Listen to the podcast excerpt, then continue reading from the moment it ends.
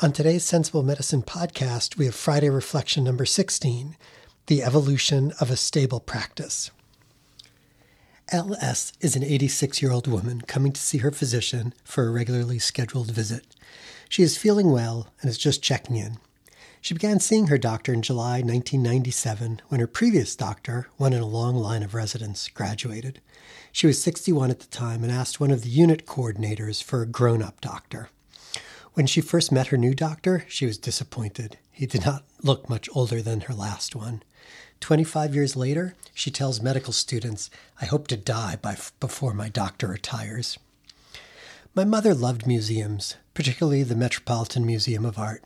When I was a kid, sprinkled between visiting the dinosaurs at the American Museum of Natural History and the mummies at the Brooklyn Museum, we made frequent visits to the Met we had an unspoken agreement that I would tolerate something she wanted to see if we also visited the arms and armor rooms.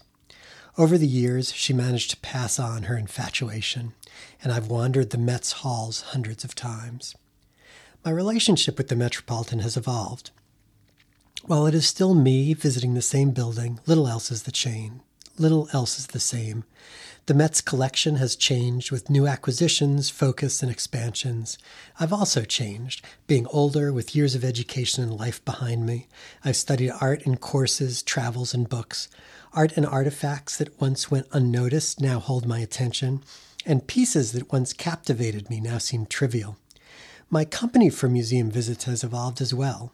Though I relish the occasional solo visit, there's something special about a visit with a companion. Adolescence brought visits with friends. Later, my mother returned as company, now having to listen to me espouse on what I was learning in college. Later, I got to relive my youth, taking my own children, who, oddly, never very much cared for arms and armor. Now, visits are mostly with my wife.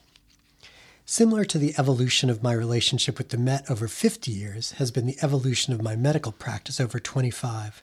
Though consisting of one doctor, one setting, and a fairly stable group of patients, my practice in 1997 would be unrecognizable today.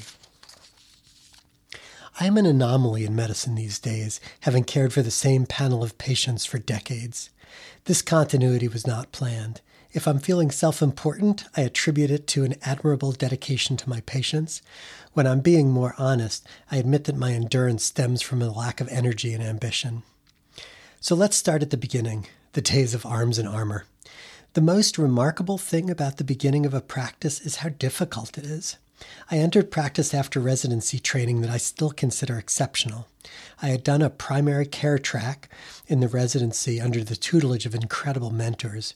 These were people who taught me what it meant to specialize in general internal medicine.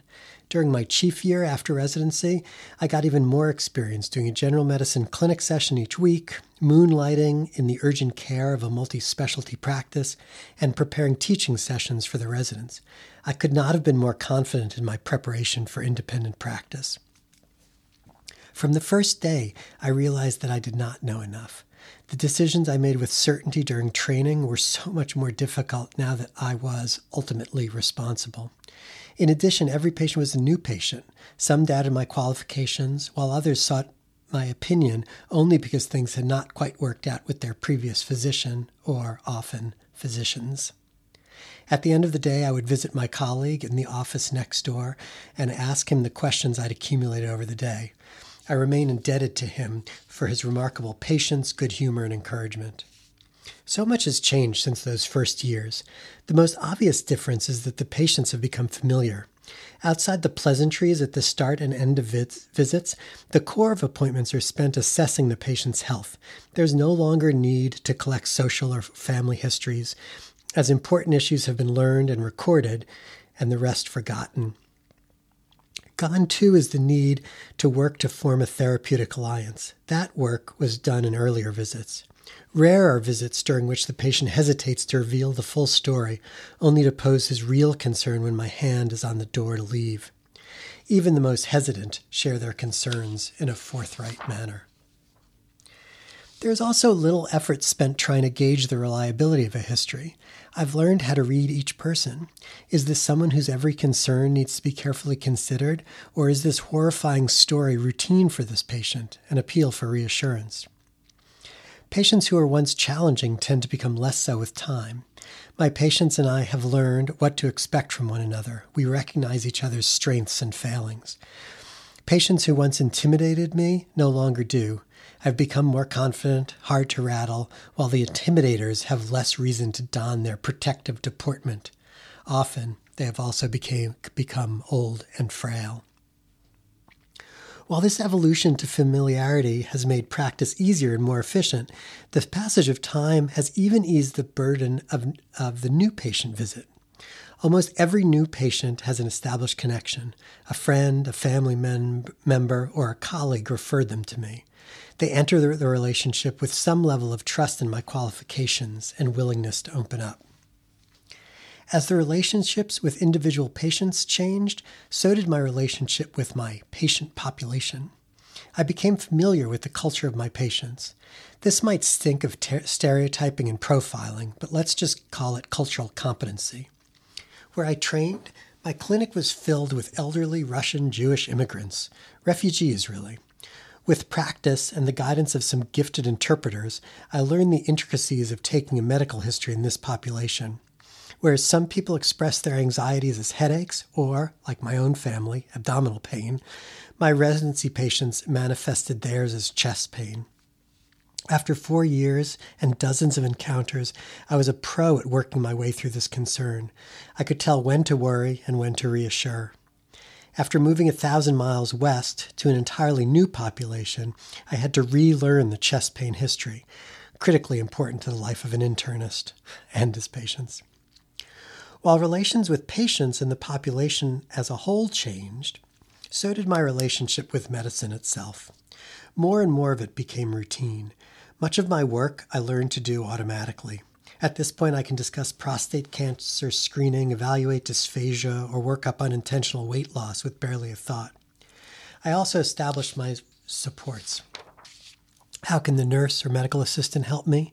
When should I engage a pharmacist? Who should I ask to look at this rash? With whom should I review these lupus serologies? The patient panel itself evolves. Most patients who fail to connect with their physicians find new ones. Those who remain find their physician's style therapeutic and efficacious. We notice this when we cover our colleagues and recognize that each physician's practice has its own personality. In this way, a patient panel is less like a structure slowly being built from a foundation and more like a ship of Theseus.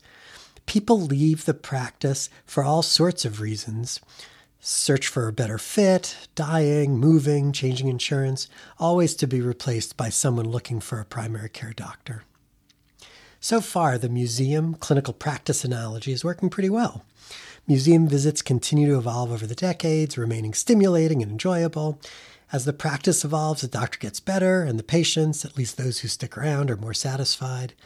But this being the 21st century medicine and not a pleasant, artful excursion, things can get a bit more complicated. Patients are not universally impressed by the seasoned physician. A new patient referred by her friend to my marvelous physician is often disappointed when I turn out to be as human and fallible as her last physician. Relationships with patients I've become close to can be fraught. I might demur when asked to see a friend, but I've never terminated care with someone because we have become, become personally close over the years. The patient who is now a friend might be hesitant to admit a perceived failing, relapsed alcohol use, an extramarital affair, medication non adherence. The aging of my patients add challenges as well. Most of the patients I initially took on in the 90s were in their 50s and 60s. By some strange calculus, 25 years later, these very same patients are in their 70s and 80s. Newly discovered diagnoses tend to be worse, complications more severe, recoveries rare. This evolution of the panel itself can raise some uncomfortable issues. When I started, new patients came from the emergency room, the inpatient general medicine service, and the Find a Doctor number listed on the medical center website. Now my practice is closed. I accept a few new patients a month, family members of my patients, referrals from friends or colleagues, and referrals from people to whom I can't very well say no. Read, my dean, my chairman. Given the hoops one has to jump through to see me, my practice has evolved to cater to the more privileged and connected. Although I don't think that the people I see actually get any better care than those seeing our residents or our newest attendings, this evolution does make me uncomfortable. And then there's time's effect on the doctor himself. As the patient I care for have aged, my acumen diagnosing and treating certain diseases, especially those most common in younger people, has certainly declined. I am not the doctor to see if you need the perfect birth control pill. It can also be an effort to remain vigilant with patients I have seen for decades. I've frequently diagnosed physician transfer associated aortic stenosis. In this condition, a severe aortic stenosis murmur is heard during a patient's first visit to a new physician. The murmur was not detected by the former physician, who had long since stopped examining the patient.